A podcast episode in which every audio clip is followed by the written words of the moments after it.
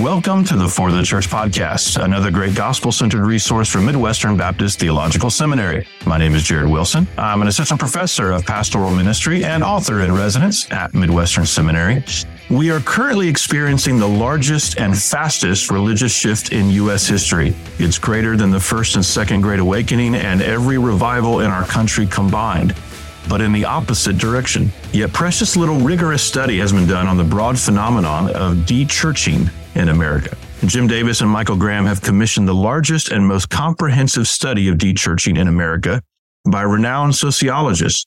The great de-churching takes the insights gleaned from this study to drill down on how exactly people are de-churching with respect to beliefs, behavior, and belonging. The book gives the church in America its first ever deep dive into the de-churched phenomenon. You'll learn about the de-churched through a detailed sketch of demographics, size, core concerns, church off ramps, historical roots, and the gravity of what is at stake.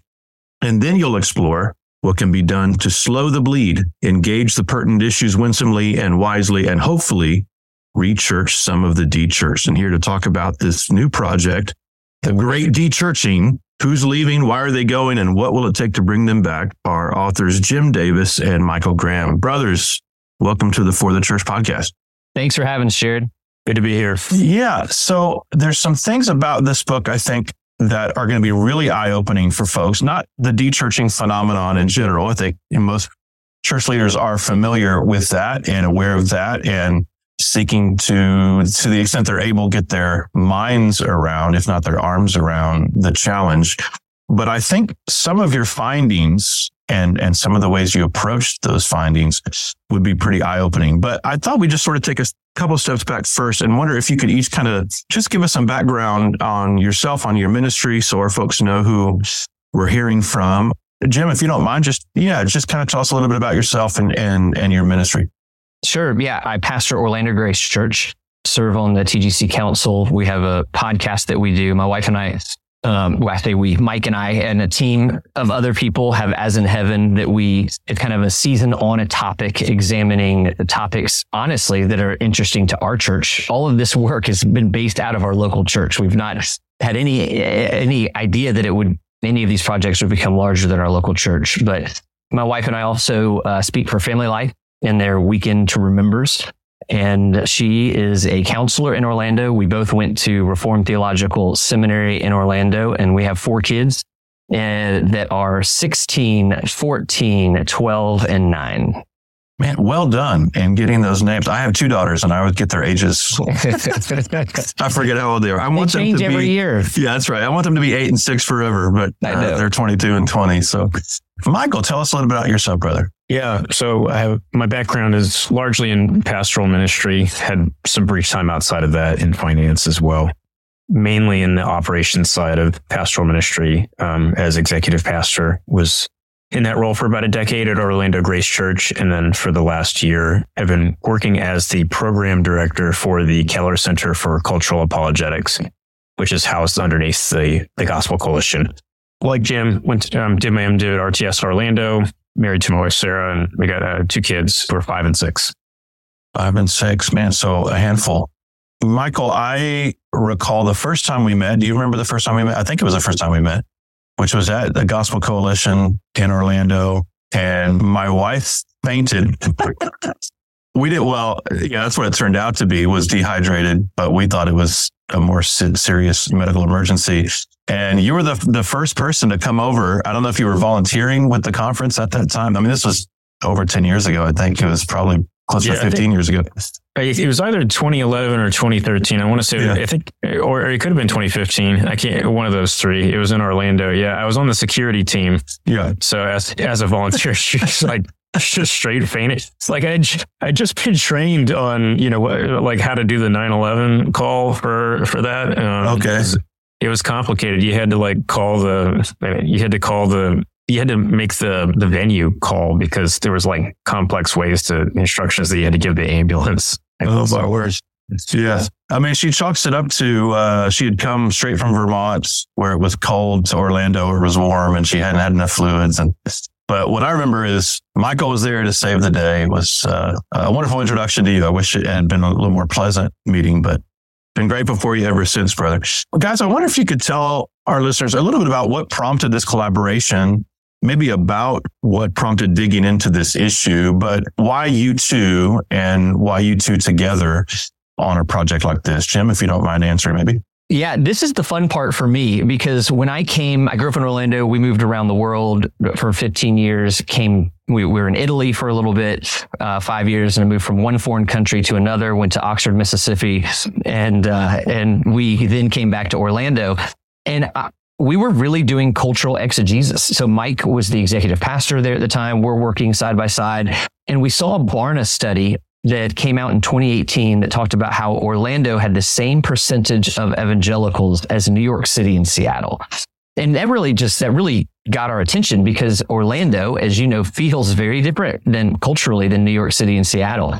And we were wondering, just thinking about that. And in the study, it also made the claim that 42% of the Orlando metropolitan area used to go to church, but now no longer does. And so that's when we started thinking, oh, well, that's why it's different because a lot of these people who aren't going to church, they still carry with them biblical values. In some cases are Christians. And so we wanted more information, but it wasn't there. And so the two anecdotal things that, that really drew me to this project, one, my wife was taking apologetics with Justin Holcomb at RTS at the time, and she wanted to do a research paper on de-churching. And he said, great, but there's nothing to research. I can't let you do that paper. And then the second one was so that was the data side, but on the more human side, I was speaking at a, a donor event for a global ministry, and Max Lucado was opening up and it. I gave like a 10 minute talk before he did on de-churching.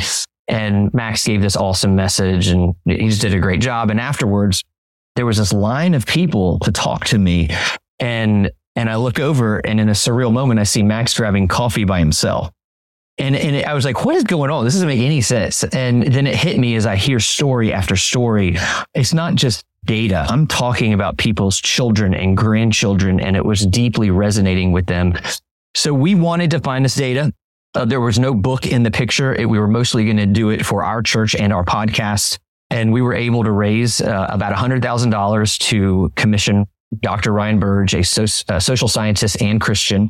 And then he worked alongside Dr. Paul Djupe to do the largest nationwide academically peer reviewed study on the topic, which is one reason that books don't get written on this is because you have to pay $100,000 before you even know what the data is going to say. And our hunch was we are currently in the largest and fastest religious shift in the history of our country. And the data proved it. And then so we did two more studies understanding why people are leaving, where they're going. We did a deep dive on evangelicalism. And so really all of a sudden we possess this data that doesn't exist anywhere else. And then, so we hadn't really thought about making it a book, but publishers started coming to us and we thought, well, this would be a worthy project for our attention. And Mike and I are such a great team because he is he is a data guy. I mean, he really loves spreadsheets. That was a real learning curve for me. Um, and so I, I, you know, I'm more on the pastoral side. Not that Mike isn't pastoral, but that's just his strength is data. Mine is not. And I, we just make a great team working together. Michael, tell us a little bit about the study itself. What what went into those those spreadsheets? Where'd the hundred thousand dollars go? What kind of questions? What's the the meat of um, the information you guys were trying to collect? Yeah, so you do successive phases in these studies because you don't necessarily know in the beginning where you need to zoom in. So, you know, that's why you do multiple phases and where you start to see things that look really interesting and, you know, that look like they're worth zooming in on further. Um, you just don't all do it in, you know, one kind of fell swoop. So yeah, so that's why there's kind of interesting, you know, greater granularity on certain things than others. You know, being, you know, evangelical pastors, we we had greatest curiosity about what was going on among the 15 million people who had left evangelical churches in particular. You know, why did they leave? Are they willing to return? The ones who are, under what conditions would they be willing to return? You know, and what what are the animating concerns in all directions. So in the third phase of our study, we had about 600 unique data points that we asked each person and stuff gets really expensive if you if you want that kind of granularity you're talking about you know i, I think in that phase three that was $14 a head you know for that third phase So, uh, and these are surveys. How how are the questions? Yeah, so this is this is quantitative surveys. This is done through the same, you know, Fortune, you know, publicly traded, you know, corporation that does all the other surveys that you'd see, whether it's, you know, stuff like this that's sociological in nature or stuff that, you know, Fortune 500 companies, you know, are the, it's Qualtrics is the, you know, is the corporation that does that. And they are the gold standard for quantitative surveys. And so. So you are amassing this data. Were there things, there's things that you're looking for. There's hunches that you have what were some of the, well, let me approach the question this way. I think for most folks, if you ask them about the dechurching phenomenon, they would have, uh, they would come to the conclusion or they would have the assumption that a lot of it is liberalizing culturally, the sort of ex-evangelical kind of, you know, phenomenon itself, people leaving for theological reasons. And I'm sure that's not a, um, I'm sure that's not a, you know, entirely a myth, but there's some things that you discovered in the study that were eye opening, I think. And, and so I wonder, Jim, if you could share some of your findings. What findings confirmed your hunches? And then what were some things that you thought, oh, wow, we did not expect that to be the case? Yeah, so we confirmed the largest and fastest religious shift. Uh, the previous religious largest shift was the 25 years post Civil War this shift in terms you've addressed the numbers already, but in terms of percentage, it's 25% times greater that go in the other direction. But really what what was interesting also to us, we had this hunch that, you know, if you were if you only listen to certain maybe left leaning Twitter pundits or the New York Times, that you would think everybody leaving the church has done so, deconstructed, not a Christian, angry at the church. And and our our anecdotal experience wasn't that. Certainly that they there are those stories and we, we want to be sensitive to that. But at the end of the day, we felt like people were dechurching more casually than what we call casualty. And in fact, the number one reason for dechurching in the United States we found was I moved.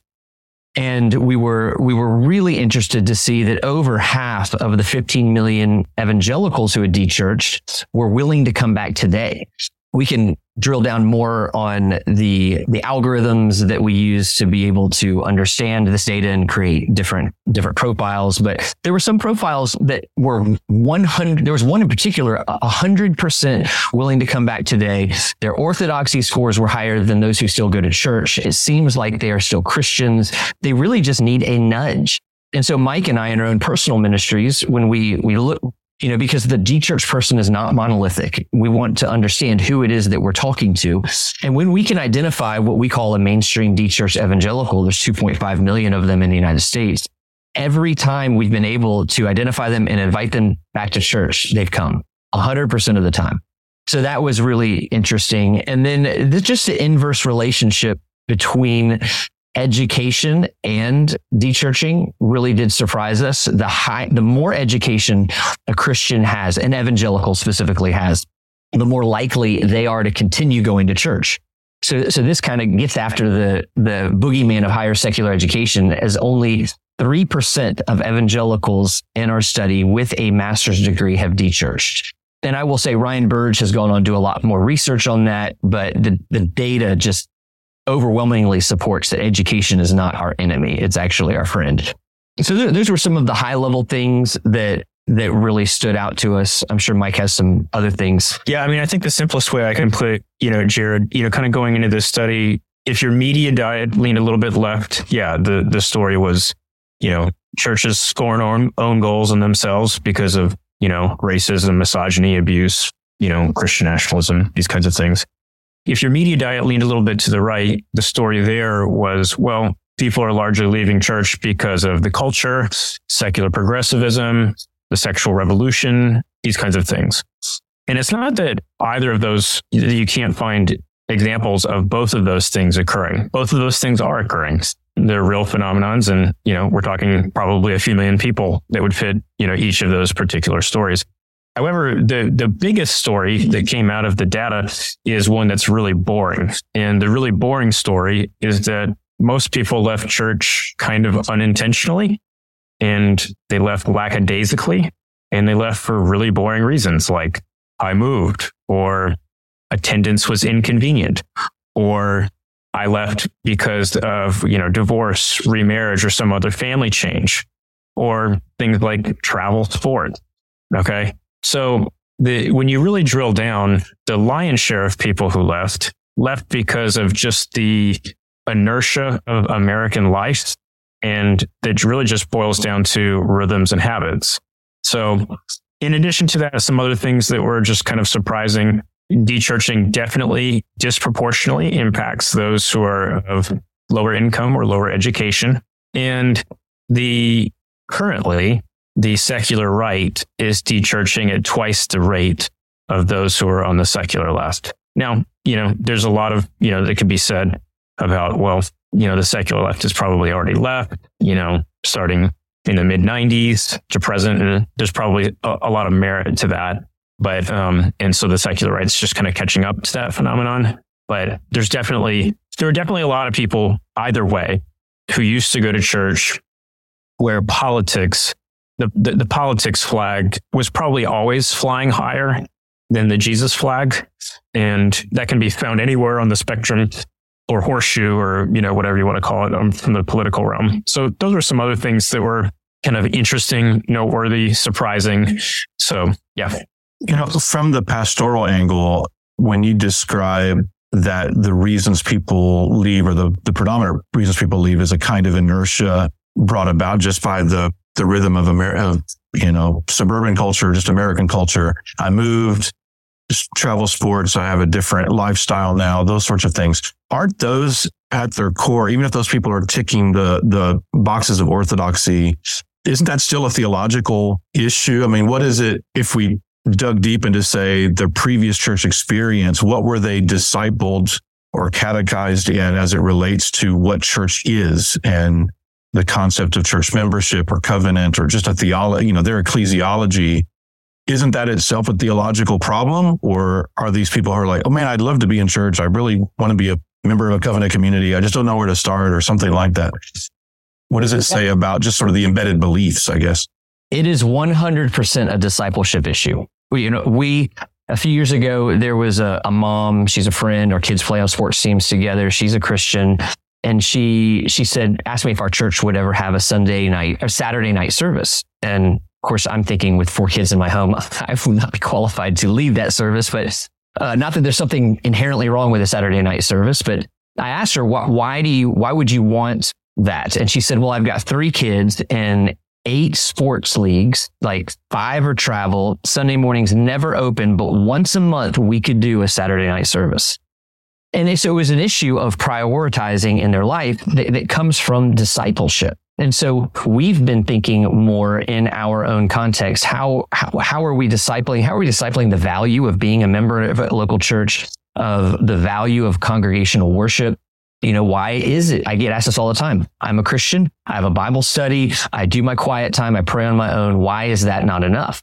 Well, the church is clear. If they're asking that question, the church is not giving those answers. And I think in, in, in an era when it's harder to get people to commit to church, we begin to ask for less instead of more. And so this is where the Coldplay and a TED Talk entertainment kind of church develops with a discipleship ceiling that's going to be very low. And I, I, would be the first to admit those churches are easy to enter. The front doors can be wide, but the back doors tend to be just as wide. So we, we talk a little bit about walls. You know, you, you can go, well, the walls around the church, we, we would call membership. Other people will call it other things, but the concept is that and so you have, have some some churches that have gone to one extreme and the walls are too high, kind of protecting their people from the sin of the outside world and it can be a little more cultish. But what we're experiencing probably even more are just no walls. And there's, and when there are no walls, there's no membership, there's total anonymity, there's no care, there's no discipleship, there's no calling our people to what God calls them to. And actually, it comes all the way back to the decline of the mainstream in the 1960s when I think it was Douglas Kelly wrote the book, something like Why is why is the, uh, the conservative church growing? And his conclusion was, well, the main line is asking too little of their church. And, and conservatism is asking more. And that's where people are finding satisfaction and joy. And I think you could apply that now instead of as much to the main line, but to the, our more entertainment, attractional driven friends. And I want to be the first to say, I'm not doubting their hearts. I'm just questioning the methods.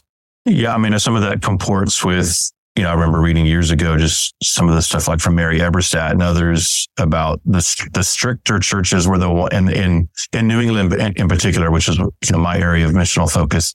This it was the stricter churches, so called, that were growing, and the quote unquote liberal churches that were in decline in a liberal area, which was I think counterintuitive for a, a lot of folks.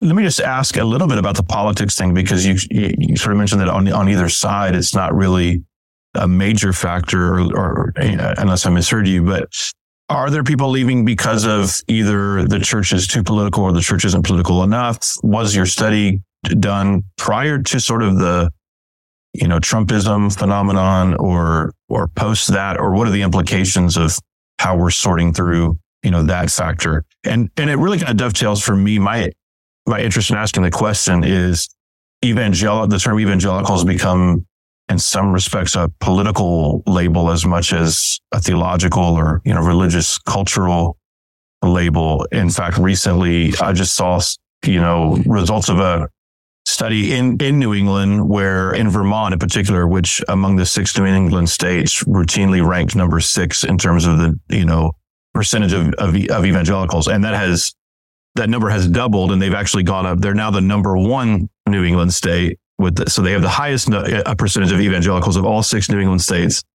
And I, and in the span of 10 years, this happened. And so there's a lot of sort of, you know, celebratory, you know, Hey, the mission is working. But cynically, I wonder how much of that are people saying, yeah, I'm an evangelical because they see it as a political term. How does that, you know, fit into y'all's findings? Michael, if, if you don't mind speaking to that.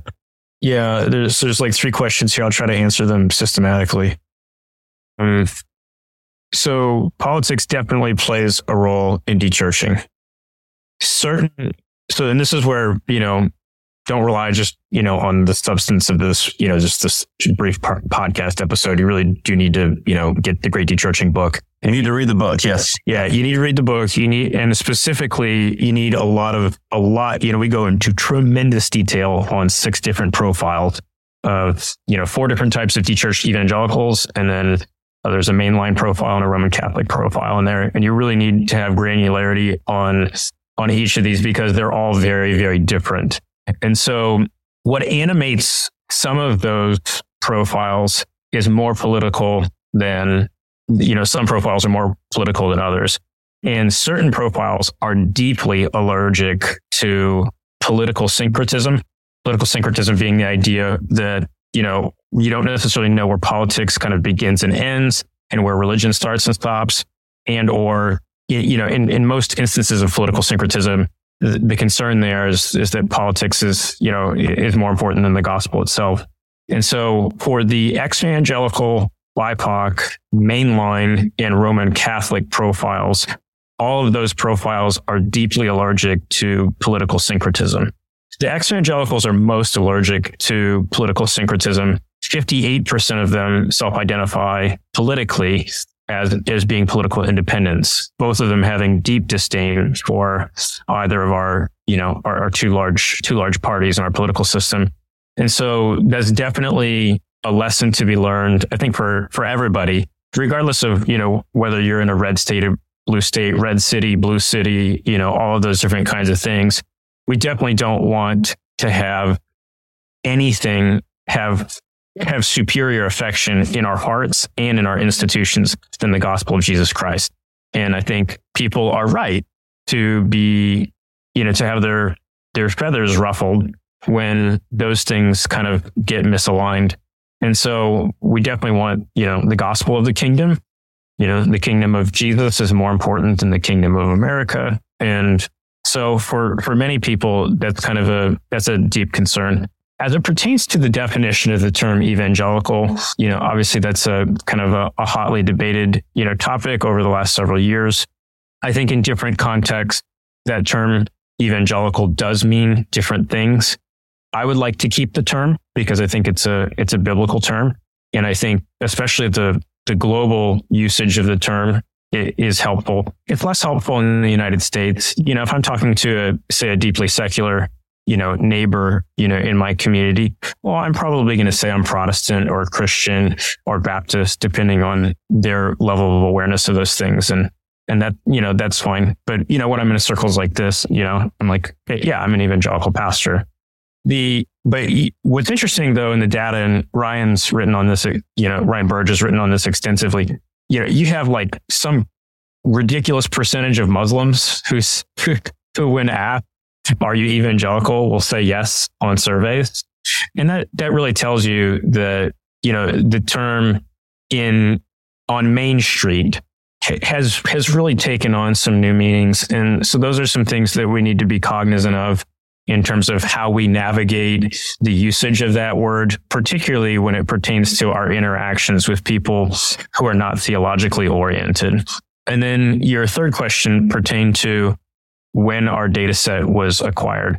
And so that was at the very end of 2021 and the very, so the Q4 of 2021 and then Q, Q1 of 2022. So, you know, we're beyond, so all of our data on, you know, is all post January 6th and all those different kinds of things, as well as all the contentious nature on, you know, national conversations on race, national conversations on Trump, and national conversations on you know the surrounded uh, COVID and the very the variety of re- reactions that people had to you know to all of that. So all of our data came after all of those things. Even the war in Ukraine had already began.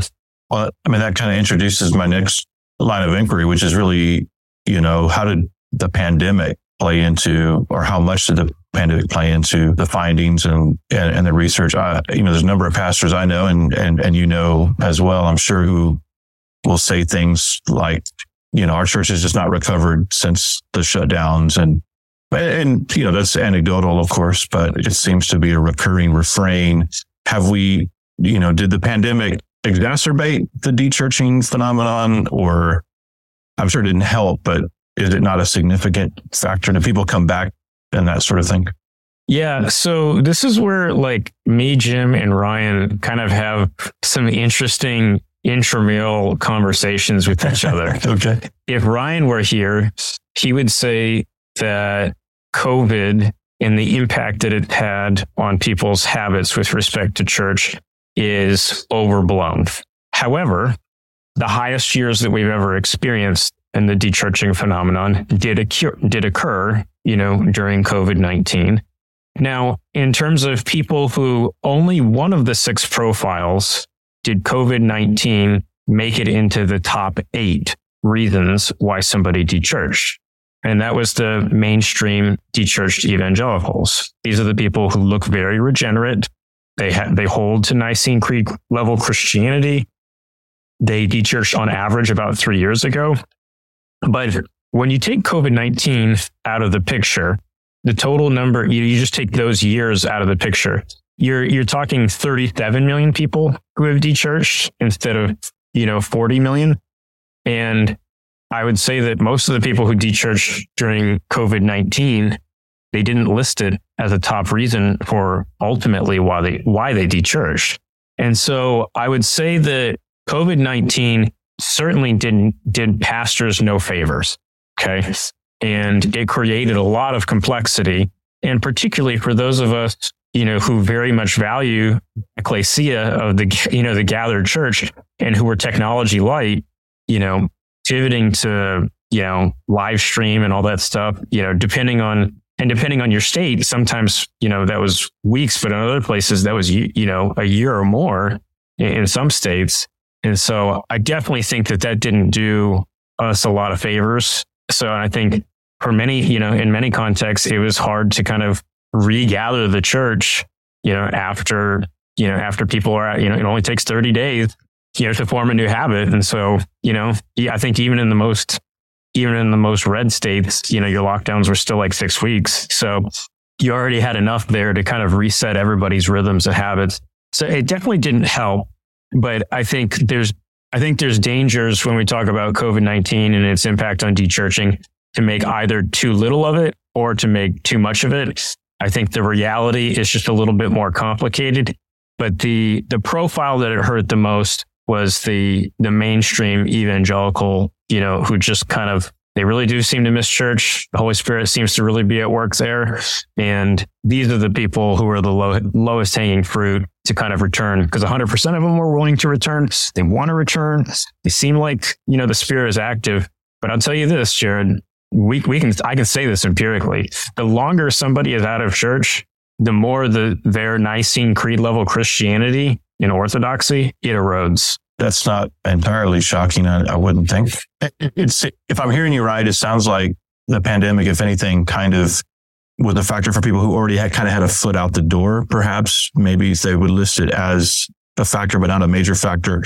I think you know also anecdotally what I hear from pastors and and kind of what we've experienced at our own church. We didn't lose a lot of folks during the pandemic, but the ones that we did didn't de-church to my knowledge, they went to another church eventually when things opened back up. And it was sort of like, oh, these were folks who were kind of already looking to leave. And the pandemic kind of was, you know, us shutting down, I guess, was the impetus to say, to, you know, for them to make their exit. It sounds like maybe that's kind of the case for some of these other folks as well. Let's sort of now transition just to some takeaways, right? So we've got a lot of pastors and, and Christian leaders who are listening.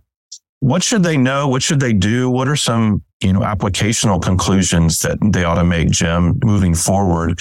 Having, let's say they're going to get the book, they're going to read the book, get the data, get the information. What do you want them to know? What do you want them to think and do moving forward? Yeah. So well, let me start by saying the book is written more eh, with an individual relational kind of feel. And Mike and I did create, there's a website called dechurching.com. There's a toolkit analyzing the back door, the front door, sending out the equipped it's a fr- there's a free resource and then there's a paid resource. And so that is designed to be more institutional in nature. We just didn't ha- that was beyond the scope of the book. But for for us the things that we're really looking at is when are you most at risk of dechurching when we're looking at the back doors so uh, moving, that's the largest, you know, that's the largest category. In Orlando, we're on the receiving end of a lot of the moving. So how do we mobilize the, the first responders of sorts, the school teachers, school administrators, realtors who are Christians to see that this is a big part of what God could use helping you bridge the gap when someone moves. On the sending side of moving, I would really encourage churches to stay with their people until they find a church, help them to find a church because it, it, even though it doesn't feel like there's often value for you and your local church, there's a great kingdom value. Another season of very high risk is the ages of 13 to 30. And so that's going to be obviously for most people, high school, college, establishing your young professional careers. So we have been really uh, rethinking how we invest in our youth. We're, you know, we have a lot, bunch of colleges in our town, but we've kind of started with those who are already here. So coming up with a comprehensive discipleship strategy that we will employ to come alongside the parents, not to outsource it from age one to age 18. When are we going to begin to have, when are they going to learn about studying the Bible on their own, praying on their own, sexual ethics, identity issues, biblical theology, systematic theology. And I have to give a lot of credit to Rooted Ministries. I know you're familiar with them, Jared. They, they've been a huge resource in helping us think through what does it look like to have an engaging discipleship, you know, gospel centered ministry here. And we've been reaping a lot of benefits from that trying to you know and, and becoming a single parent again talk about the back door what, it's just a huge factor because especially when you get into the lower education, lower income bracket, that causes people to have to work longer hours, more unusual hours. And we want to, we, we just, when someone becomes a single parent, however that happens, we want to immediately be in their life and seeing how we can minister to them. And then the last thing I'll say is I've really been, and I've kind of already said this, but really been preaching more and in our we have a comprehensive discipleship strategy that addresses head heart and hands. We've been just drilling home like why the church? Why worship? Why memberships? Why, how, how has god created you for that? And the illustration that I use in the book when I was a missionary in Italy for five years, and sometimes we would be able to go on a on an army base and you know you're you're not just technically on U.S. soil. Like it feels like it. If there's a Taco Bell and there's a Pizza Hut and free refills with ice in there, and the police cars make the right sound, and it's weird because you're like, thousands of miles from home, but in that moment, even though you know you're far from home, you feel like you're home. And like that's what corporate worship is made to do when we gather and sing and celebrate the sacraments or ordinances or whatever word is most comfortable to you. God's made us for it. And it's a part of the way that he fills us and sends us out into the mission field. That's a great word and a great word to end on. Do recommend the book, The Great Dechurching. Who's leaving? Why are they going? What will it take to bring them back? It's available now wherever good books are sold from Zondervan Publishers. Co-authors are Jim Davis and Michael Graham. Thanks so much, brothers, for coming on the podcast and sharing your insights with us. Thanks for having us. Thanks so much for having us. As always, dear listener, if you enjoyed the podcast, please give us a good review on Apple Podcasts, Spotify, wherever you listen to your favorite podcast. And until next time, may Jesus be big in your church. You've been listening to the For the Church podcast, hosted by Jared Wilson, found online at ftc.co. This resource is brought to you by Midwestern Baptist Theological Seminary in Kansas City, Missouri, where we train leaders for the church.